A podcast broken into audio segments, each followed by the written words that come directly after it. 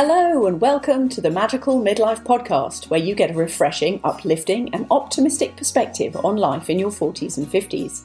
I'm your host, Lindsay DeSwart, and I'm delighted that you've joined us here today, so let's jump right in.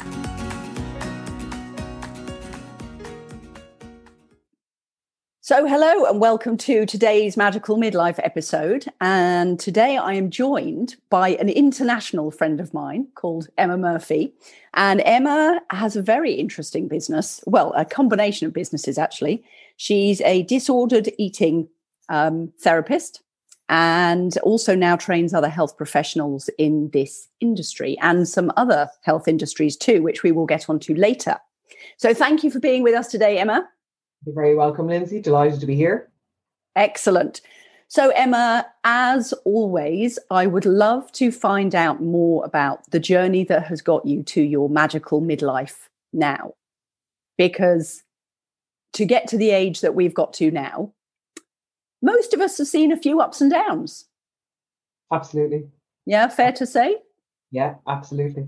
Yeah. And if we could have set it all out as we thought we were going to when we kind of started out in our twenties, well, probably most of us wouldn't imagine that we're going to be where we are right now. Absolutely not. So can I, can I ask you to introduce yourself? Tell us a little bit about where you are in the world, you know, family, and then let's start at where you started your career and how your life path has taken you. Okay. Um, so I'm in Wicklow in Ireland, um, and I have uh, one daughter, she's fifteen and a half, uh, married to Tony, and I'm fifty-three. And as you said, Lindsay, I'm currently working as a disordered eating specialist psychotherapist, but I now primarily train other therapists and health and nutrition coaches to work in my specialist area, emotional and binge eating, but we'll we'll talk about how that business is evolving later. But when I left school in nineteen eighty-six, in the absolute depths of a, a recession in Ireland, we had a very, very big recession in the eighties in Ireland. There were very few opportunities for women, really. Like when I look back and I remember the career guidance teacher offering us, you know, we could be a vanguard, which is a female policewoman, um, an air hostess, a secretary, a teacher, or a nurse. And that was wow. pretty much it. Oh, yeah. We were not encouraged to look at going on to third level education, as in university. Um, now, I did go to university. Um, I decided to do an arts degree. Um, and even then, I remember Miss Crowley, the you know guidance teacher, just couldn't really understand what I was doing. And I, I was doing French, Spanish, and politics um, because I wanted to be political correspondent in the European Union. And that's what I wanted to do. So what inspired you to want to be want to do that? My best friend's dad. Oh. Yeah, Sean Dignan, who would have been a well-known t- TV kind of personality here in Ireland. But when I say T V personality, he was a news, he, he read the news, you know, he was a journalist. Yeah. And um, in fact, he didn't read, well, he did read the news, but he was he was a political correspondent. And he later went on to be the press secretary for one of our Taoiseachs, who's, who's our prime minister. Um, so, you know, he had a very exciting sort of life um, and very politically driven. And I really admired John and I really liked what he did. And I loved English and I loved writing. Um, so journalism was something that I was interested in doing. And I liked languages and I was pretty good at French in school. And we learned Spanish in school as well, because I happened to go to a school that was uh, run by Spanish nuns. So it was very unusual to do Spanish at all in Ireland back then. And yeah, I decided to go to um, college and study French, Spanish and politics with a view to going to the European Union. Yeah, and being a political correspondent. So that was ah. that was what I was going to do. And so did you actually ever spend time as a journalist? No. Oh, there you go. Uh, Love that. I didn't. I, I dropped out of college after first year. I actually hated it. I hated um, college. There was five hundred people in my French class. Oh. Um, yeah, and about three hundred in my uh, political science class. Um, and I had great fun in college. And I we went to Russia, actually, on a trip. I always remember that. That was absolutely fantastic fun. And I've only just found photographs from that trip recently and really brought me back down memory lane. But um, yeah, I didn't really enjoy college back back then. Um, and I don't, I honestly don't think we set um, kids up for college. I don't think you really have any understanding of what college is going to be like when you're leaving school. Mm-hmm. I really don't think they prepare school leavers for what college is going to be like. Um, because it's such a, a different sort of environment and such a different way of working, and you're far more autonomous in college. And actually, I couldn't really cope with that at the time because I'm not good, or wasn't good at kind of motivating myself back then. I kind of I was very carrot and stick. Like, I really needed to be, you know, pushed to do stuff. It wasn't that I, I mean, naturally quite bright, uh, but really only like studying the things I like to study. So, you know, expect me to go and study political philosophy, you know, that just was never going to happen. So, um, yeah, I dropped out, and my parents told me that if I ever went back to college, I'd have to pay for it myself, that it was right. a one and done. So if I was dropping out now, they'd keep paying as long as I stayed. But if I dropped out, it was on my own dime if I ever went back. And I was like, yeah, yeah, that's fine, thinking I'll never go back. And of course, I was back two years later. I actually went back, or a year later, I think. I took a year out, and then I went back, but I did a bilingual secretarial course. Uh-huh. Losing my French. And still kind of had the journalism thing in the back of my mind, and still had an idea that I could go to the European Union, because that was the only place in Europe like that there were any jobs back then, like honestly, unless you wanted to go into the civil service. So I uh, went and did my um, bilingual secretarial course. That was very good, and I enjoyed it. And I near and actually I was offered a job at the O E C D through that, and I didn't take it because I don't know why I didn't take it actually. Uh, I'm trying to remember, there was something, oh yes, I wasn't going to be able to stay and finish my exams and graduate from my course if I took the job. I had to kind of go without getting my qualification. There was something telling me not to do it. Mm-hmm. And I've always been, you know, good at my gut. I've always been good at following my gut instinct. Um, so graduated, temped for a while, was temping around the place. And then my friend who had gone ahead of me to Gulf Air to work as an air hostess was writing me all these fabulous letters, which again I just found in this big box of memories that my daughter found in my parents' attic recently. So I've really been going down memory lane the last kind of couple of weeks. Found all the letters there recently, and she was saying, oh, it's brilliant, and we're traveling here and traveling there, going all to these exotic places that like nobody in Ireland got to go to, Thailand and Sri Lanka. I'd barely, I'd barely even heard of Sri Lanka. Do you know, like, where is Sri Lanka? I didn't know. Um And I applied for Gulf Air, and I went to London, and I did the group interview, and I got through. So at twenty-two years of age, I got on a plane, and I flew to Bahrain in nineteen ninety and started working for Gulf Air. Oh, my goodness. I never knew any of that. That's so cool. Yeah, yeah. So I lived out in Gulf. I lived out in Bahrain for four years. I flew for two and a half years, went all around the world. Really eye-opening, like coming from Holy Catholic, repressed, deep in recession Ireland, and going to live, honestly, like lifestyles of the rich and famous. Yeah. You know, it was unbelievable. Tax-free, three hundred sixty-five degree, days of sunshine, international, you know, community. Uh, and again, I was coming from white Irish Ireland. Like, mm. you know, it, it, I can't even begin to explain to you what Ireland was like back then. It was unbelievable.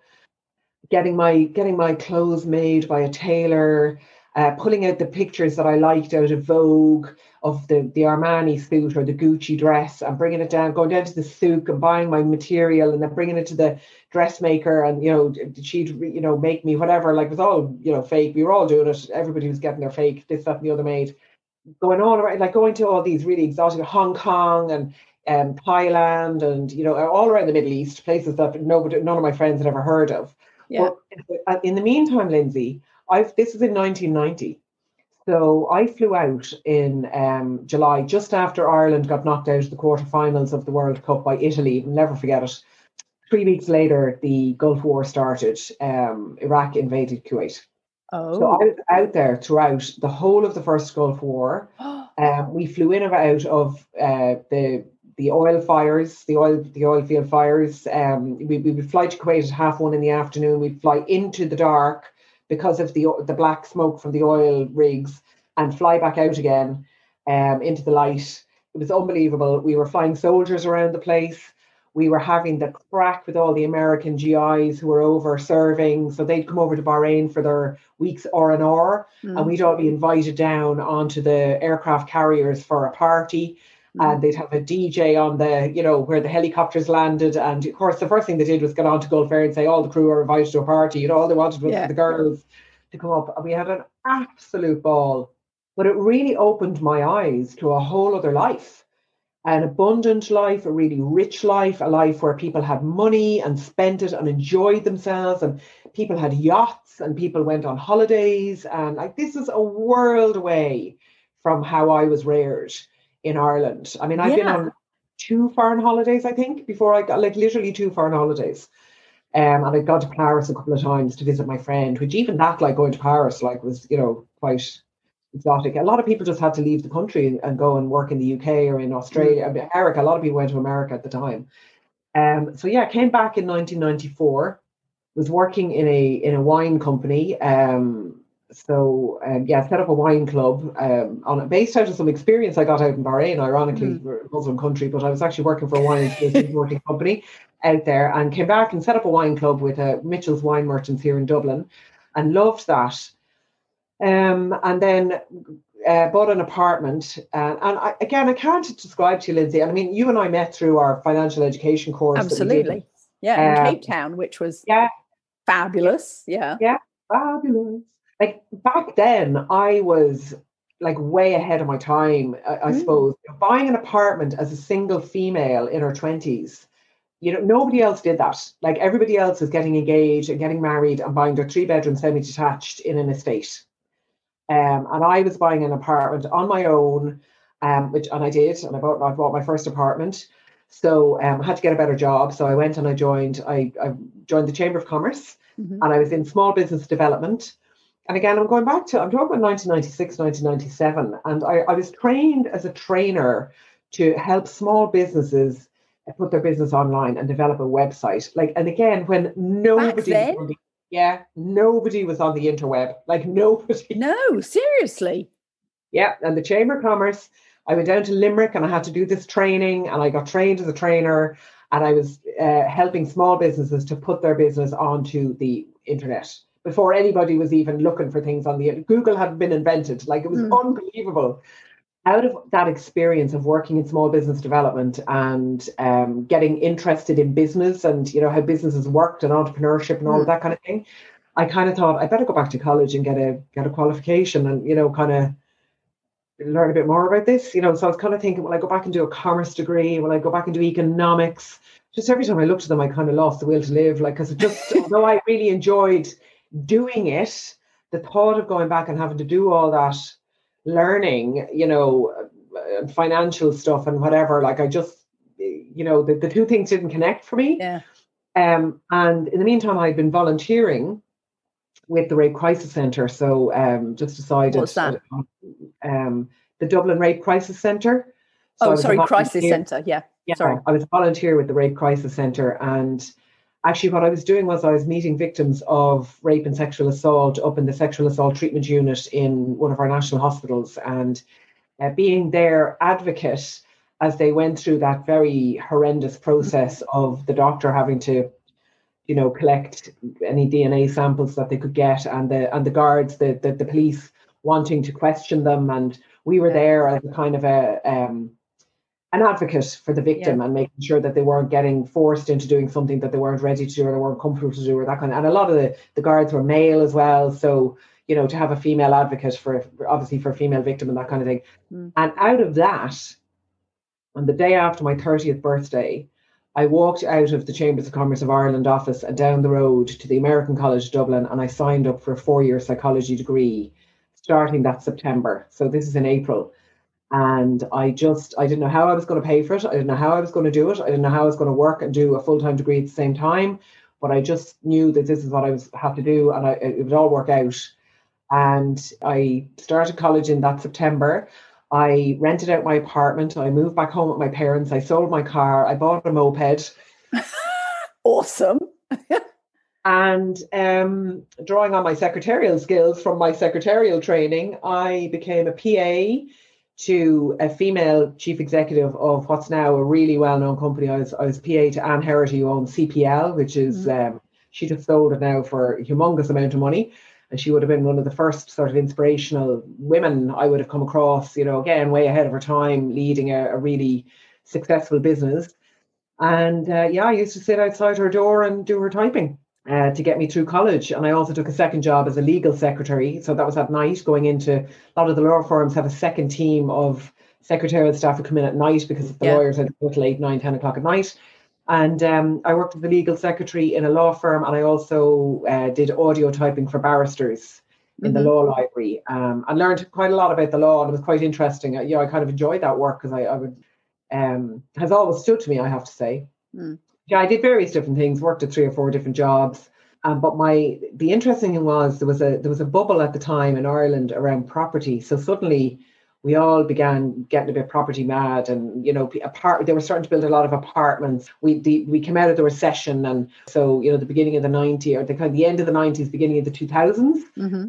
And um, my little apartment that I bought um, kind of shot up in value, and the banks were throwing money at people. And I was able to remortgage, you know, draw down on the equity value that I built up in the apartment. Mm-hmm. And so I was studying my degree in psychology.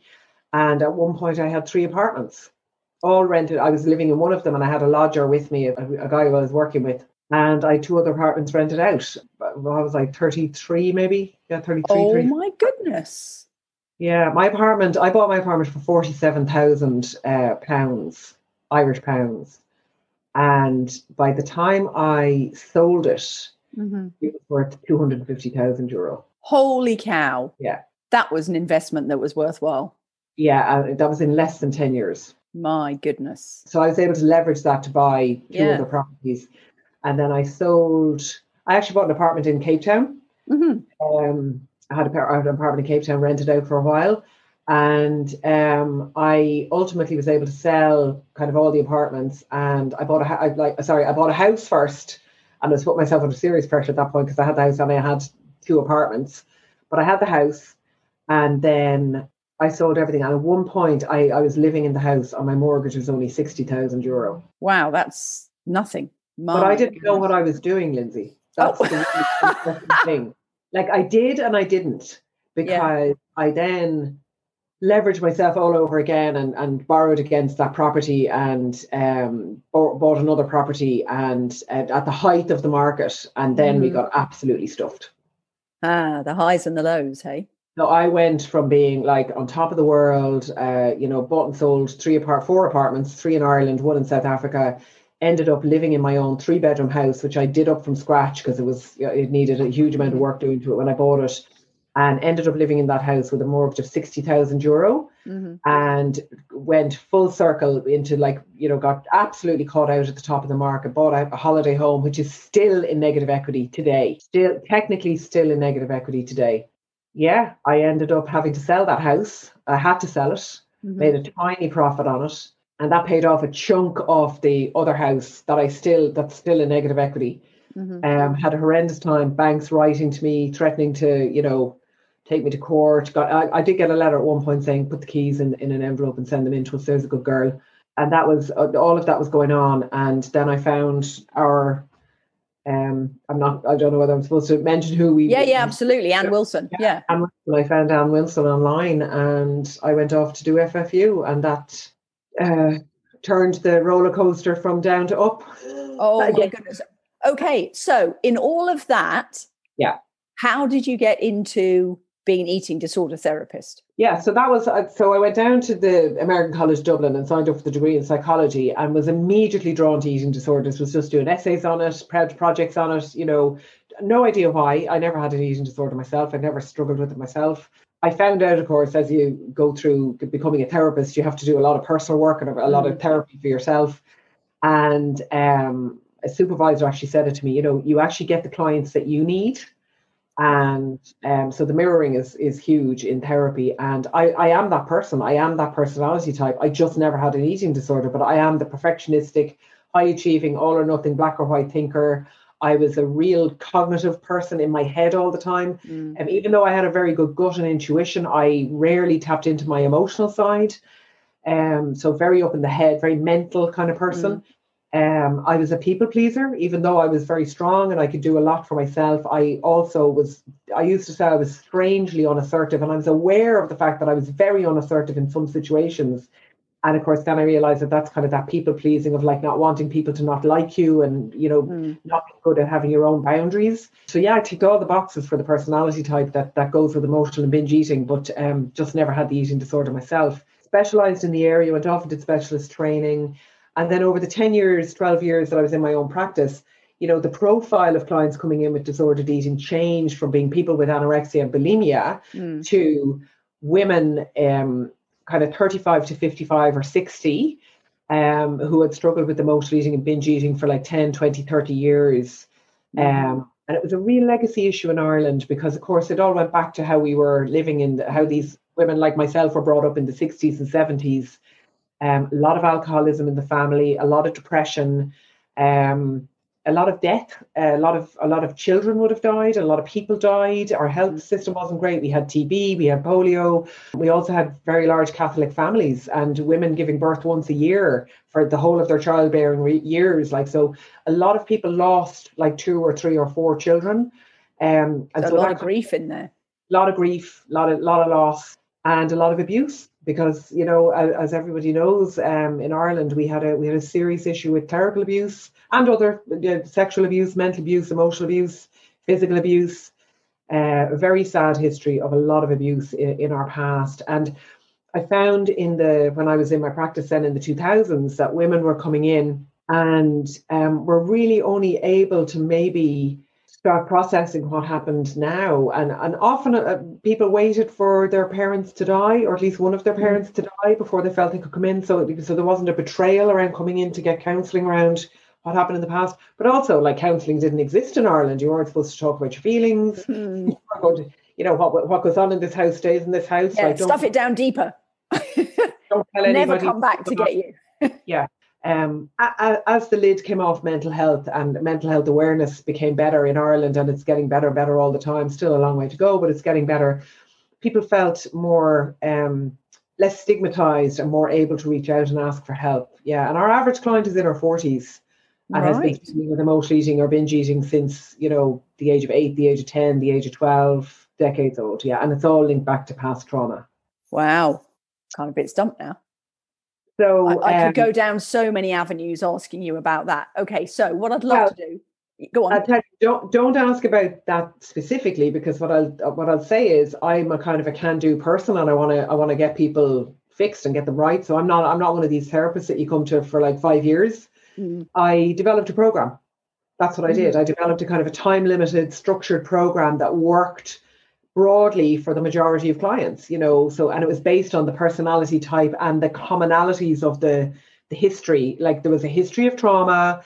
It had started very early on as a self-soothing mechanism. They carried it into their adult life. Everybody had a different story and everybody's experience had been unique, but there were enough commonalities that I was actually able to develop a framework or a structure or a way of working with this client, which is based around how they How, how they worked. So like that kind of mental cognitive sort of up in the head. Mm-hmm. We start with C B T and nutritional rehabilitation. So, you know, just that we actually tackle the, the eating first. Mm-hmm. And then out of my own learning of like how to go deeper and tap into my own emotional world and, and connect myself with my emotions and my inner child and all that stuff that had happened, you know, like the normal um, emotional development, you know, milestones that people meet or don't meet.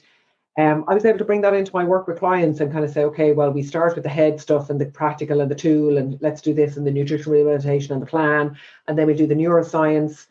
And I was drawing very heavily on my experience in psychology around that and my work experience in the National Rehabilitation Hospital in the brain injury unit when I was studying um, and, and explaining to people what was going on in their brain and, and why they were stuck in this pattern and why the autopilot was so strong. And it was nothing to do with willpower and everything to do with how your brain was trying to keep you safe. Mm-hmm. And that linked back to the trauma. And then we were able to bring the client to the point where we were able to talk about the, un- the trauma and unpack the past from the present and separate the food from the feelings and give them that toolkit of resources that they needed to cope when they were feeling stressed or pressurized um, and to be able to move on from the past and let go of what no longer served them. So bringing in, it, bringing them into that very deeply self-compassionate place. And that's that's where clients are not when they come in. They, they, mm-hmm. they don't.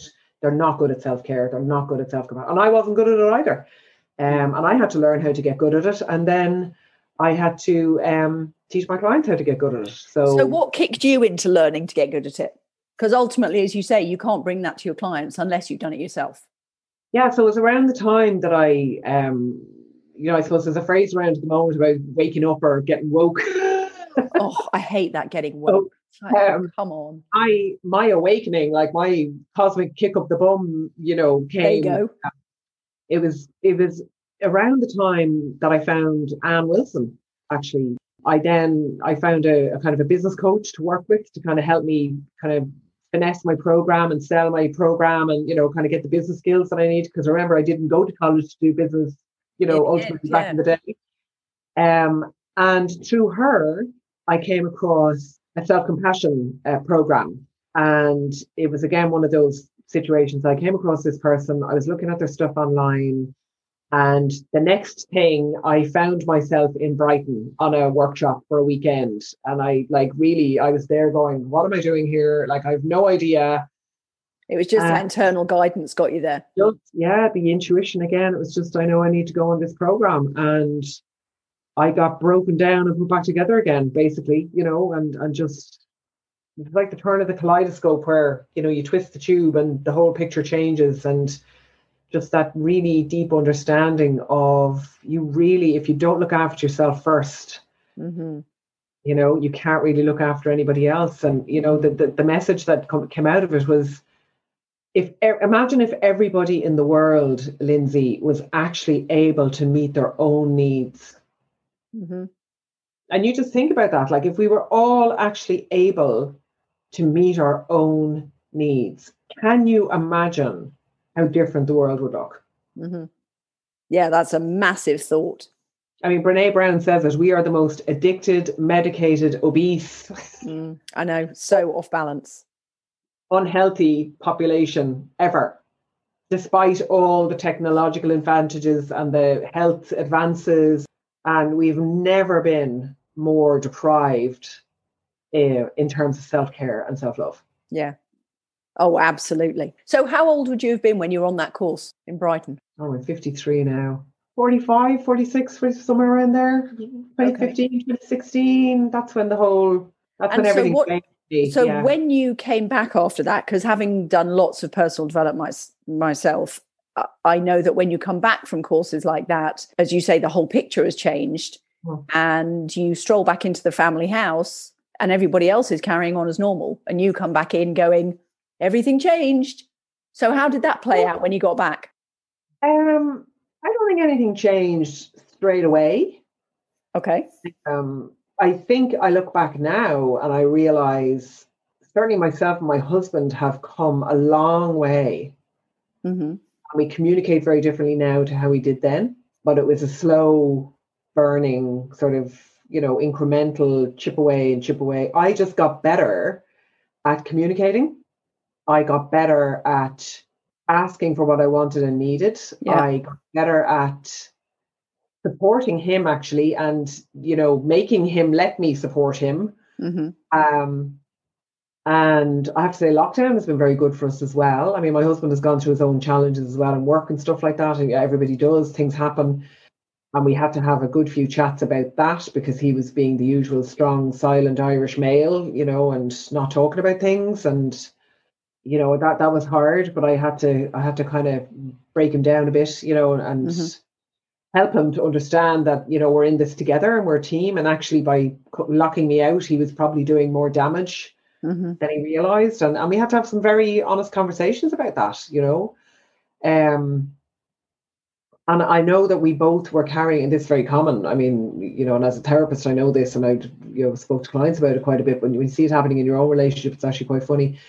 Um, you realise that you both come from your own set of parents with family, and your own family, you have their own values, their own rules and all of that stuff. And, you know, his family were very different to mine, but like my family rules were just as bizarre than his, you know, his in some ways, um, and really giving yourselves permission to let go of everybody else's rules and thoughts and opinions and just do things your own way. And and we're still very much on that journey of like, you know, to use the Irish vernacular, like feck everybody else, it's none of their bloody business, you know, we'll just Like, it's our life. He's fifty-seven, I'm fifty-three.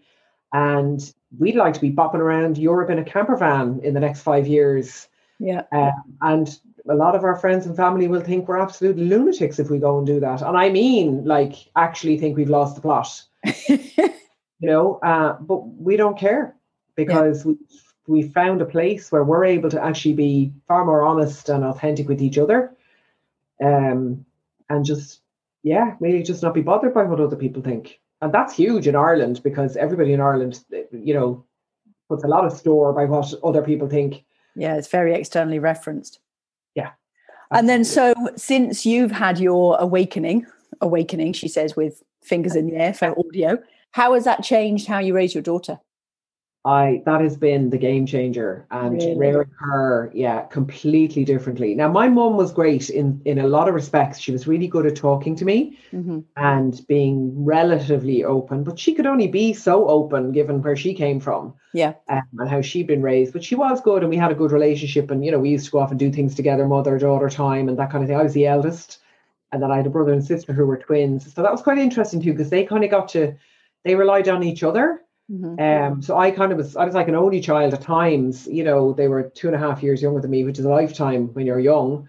So my mum was good, but she, um, I suppose there was other things that we weren't able to talk about really. And, but she was very good around telling me that boys could be friends. You could be friends of boys, and that they mm-hmm. didn't all have to be potential boyfriend. Um, she was quite good at letting my friends be around the house and been in the house. So, you know, she wanted to know who I was hanging around with. And, I, and for some reason, I always felt there was an open door. Like, I always brought people home and introduced them to my parents. Mm-hmm. And, you know, um, and I try and do the same with Robin now. I try and make sure, you know, we are the house that uh, kids can always come to our house. There's always pizza in the freezer, and she can always have her friends on sleepovers. And, and I talk to her honestly, you know, I, t- I do. She's fifteen and a half now. And I talk to her about drinking and boys and, you know, sex, and I I really try and have those open conversations. And I mean, I I could die a death sometimes when I'm having them with her, but yeah, yeah, really. And what about the conversation of money? Because you and I, okay. as I say, we met through learning about money, and it sounds as if you've really had a very enlightened experience with money, both with the highs and the lows. Yeah, and I mean, I like I I now I'm now doing it the right way. Like, but, you know, I, I, I was very lucky, I think, that I got to, I would say not accidentally, but I did kind of accidentally get to surf a wave. Mm-hmm. You know, Ireland, Celtic Tiger, money sloshing around. You know, but then we got very badly burnt, and we got, you know, we really did. So now I feel I do it the right way, where I actually know what I'm doing, and I when I, I do things deliberately, and I'm doing them for a reason. Yeah. Um. So, and I have a plan. You know. I'm not great at sticking to plans, and we don't really like being told what to do, but, you know, I, I, I, bigger picture, I can do it, and I do do it. But I also talked to Robin about it, and she's quite entrepreneurial. She, she won an award in school for, um, she came second in some kind of, you know, regional competition and young entrepreneur scheme. What was it called? Bath in a Box or something, something like that. But it was kind of, yeah. they got Epsom salts and they soaked them in oils, and they made, they put them in nice little pots and made stickers and, you know, and sold them. And uh, yeah, it was lovely. Um, and they won a prize, you know, so she's quite entrepreneurial. She's driven by, she wants to have her own money, and she wants to manage her own money. And I allow her to do that. And, you know, mm-hmm. we don't pay for everything. We make her pay for stuff. And she has a Revolut card now. And my husband has started, he just opened a little, he opened a Revolut trading account. Mm-hmm. And he's kind of showing her just how to buy and sell shares and how it works. And, you know, now she's not that interested. Mm-hmm. But she also knows that I have a De Giro account, and I've shown her that. And, you know, we've kind of, don't think it's really capturing her imagination right now. Mm. But she divides all her money in three. She saves into the bank, and that mm-hmm. can never be touched. Like, that's locked away. That that account, it goes in and it does not come out. Mm-hmm. And we decide what will happen with whatever's in there when she's eighteen or twenty-one or whenever she asks. Um, a third of it then is her save to spend. So she saves towards her orders on, you know, boohoo dot com or whatever she's buying, you know, her clothes and her bits and bobs. And um, then she has her money in her pocket then for her ice cream and her, you know, whatever, when they're out and about. Um, she gets pocket money. And again, you know, she's just very good. So like, yeah. I, I don't want to force it down her throat, and I don't want to make a big deal out of it, but mm-hmm. I'm drip feeding her the underlying principles without making too big a deal out of it. Yeah. that's kind of, yeah. And, and I've said to her as well about school and college, you know, if she if she wanted to do something like a business degree or commerce degree or something like that, fine. But if she doesn't, that's fine. Mm-hmm. I trust, I said, I don't mind what you do as long as it's not something that's completely airy-fairy. Please try and do something that's practical and that'll let you have a job while you travel around the world and get yeah. some experience and see other places and do other things. Just try and do something that, you know, will help you in that regard. Mm-hmm. Um, so, yeah, I'm trying to, you know, guide her without being too heavy-handed. Fantastic. So I'm conscious of time. Um, thank you for sharing that story. That's, I, I'm completely, I actually feel honoured that we've taken this time and that you've been so open, because some of that stuff is the stuff you've experienced. Some people will never do that, not even now, will never do that in their life. And the fact that you had such courage when you were younger to just take a step and then go international and then do studying and then follow your intuition, which is a really brave step. And I will say the biggest thing was, as I said, I, I surfed a wave the last time. Um, you know, there was, there was a whole environmental sort of input into what we did and, you know, buying the properties and selling the properties and then getting completely burnt and like losing. And, and we lost a six figure sum, like, you know, I'm not going to lie about it. We were mm. looking. And I know people who lost like seven and eight figure sums, you know, mm. so um, it was a big, it was a really big deal. Um, the thing about doing the, the course that we did and getting involved in Ann Wilson's um, program, Lindsay, is really important um, because now I'm running my business with a purpose and I know exactly what I'm doing and why I'm doing it. Mm-hmm. So moving up into training other therapists, um, you know, licensing the program that I developed. Um, now looking to bring it international. You know, we're now training people in the, so in fact, COVID was great because we went online. We were able to I was going to ask about that. Yeah, we were able to turn it around and, and bring it online. So um, that's been really amazing. Um, and other th- other exciting things in the works now, you know. Um, but I'm doing it with a very clear idea of why and and making sure I'm contributing to my pension and, you know, doing all the doing all the right things this time round. I did it all wrong the last time and I made a shed load of money, mm-hmm. but I lost an awful lot of it um, because I wasn't doing it the right way. Mm, fair enough. Mm. So how can people find you and it's, and just talk about, because you are training more than just eating disorder therapists now, aren't you? Yeah, so what came out of Eating Freely, so Eating Freely is the name of the program. So if anybody is actually struggling with emotional eating and binge eating, and if my story, if what I explained earlier resonates with somebody and that it came from, if there was a trauma in the background and that, you know, our program is is designed especially for um for you, if that if that's your story. Um, so eating freely dot com is the website to um, connect in with our network of therapists. We have therapists in Ireland, the U K and the States. Um. And you can work with them either in person or online. Um, and we're just finishing updating our online self-directed program. So that'll be available in the next fortnight. So like by the end of July, definitely that'll be up and running and you'll be able to just walk yourself through the program, depending on, so depending on what you need, whether you need to work with somebody or whether you can do it on your own.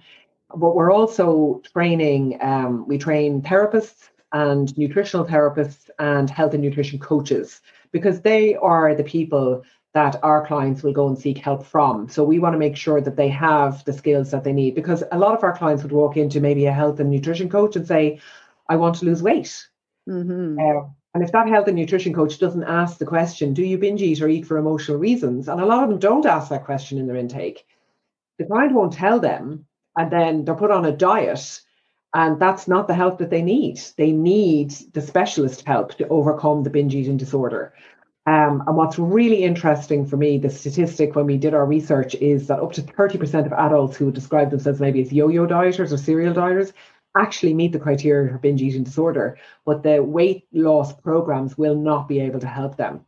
So our mission now is to train the health professionals that our clients go to so that they're going to be able to work with them effectively and do the right work um, to really help that client move on. So if you're looking for training in this area and wanting to specialize in this area, our training platform is opal success dot com. So that's opal as in the opal stone, O P A L.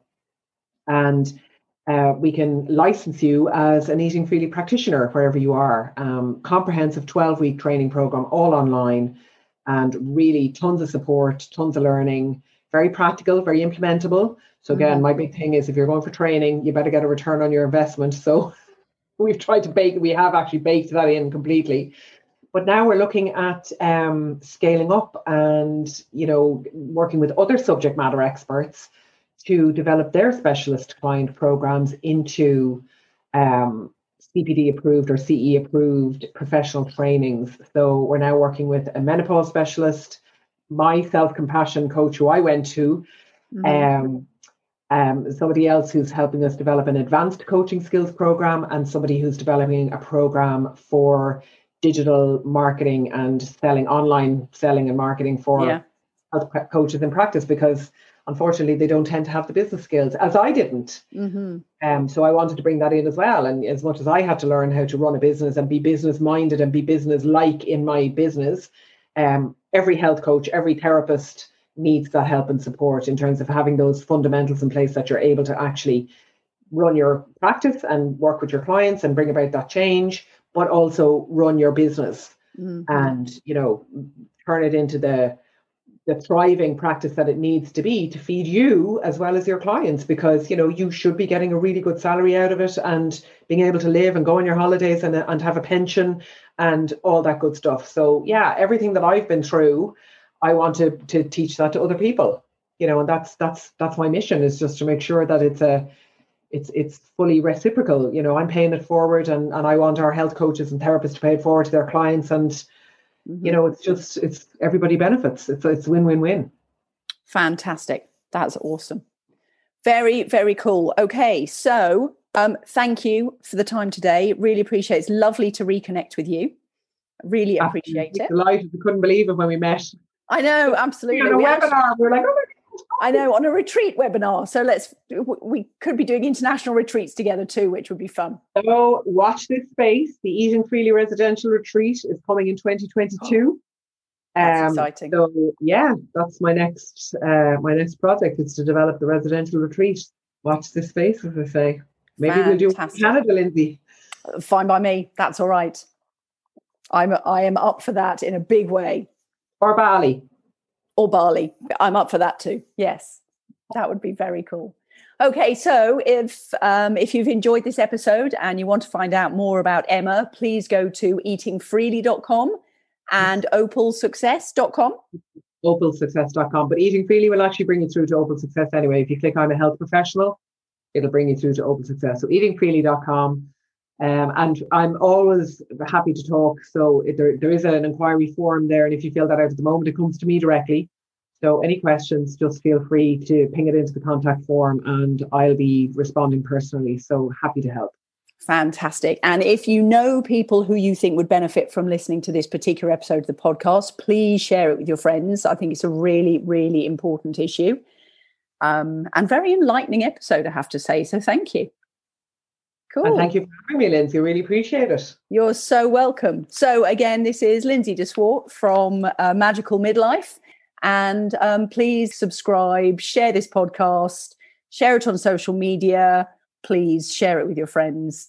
And let's share this positive message of being in our magical midlife.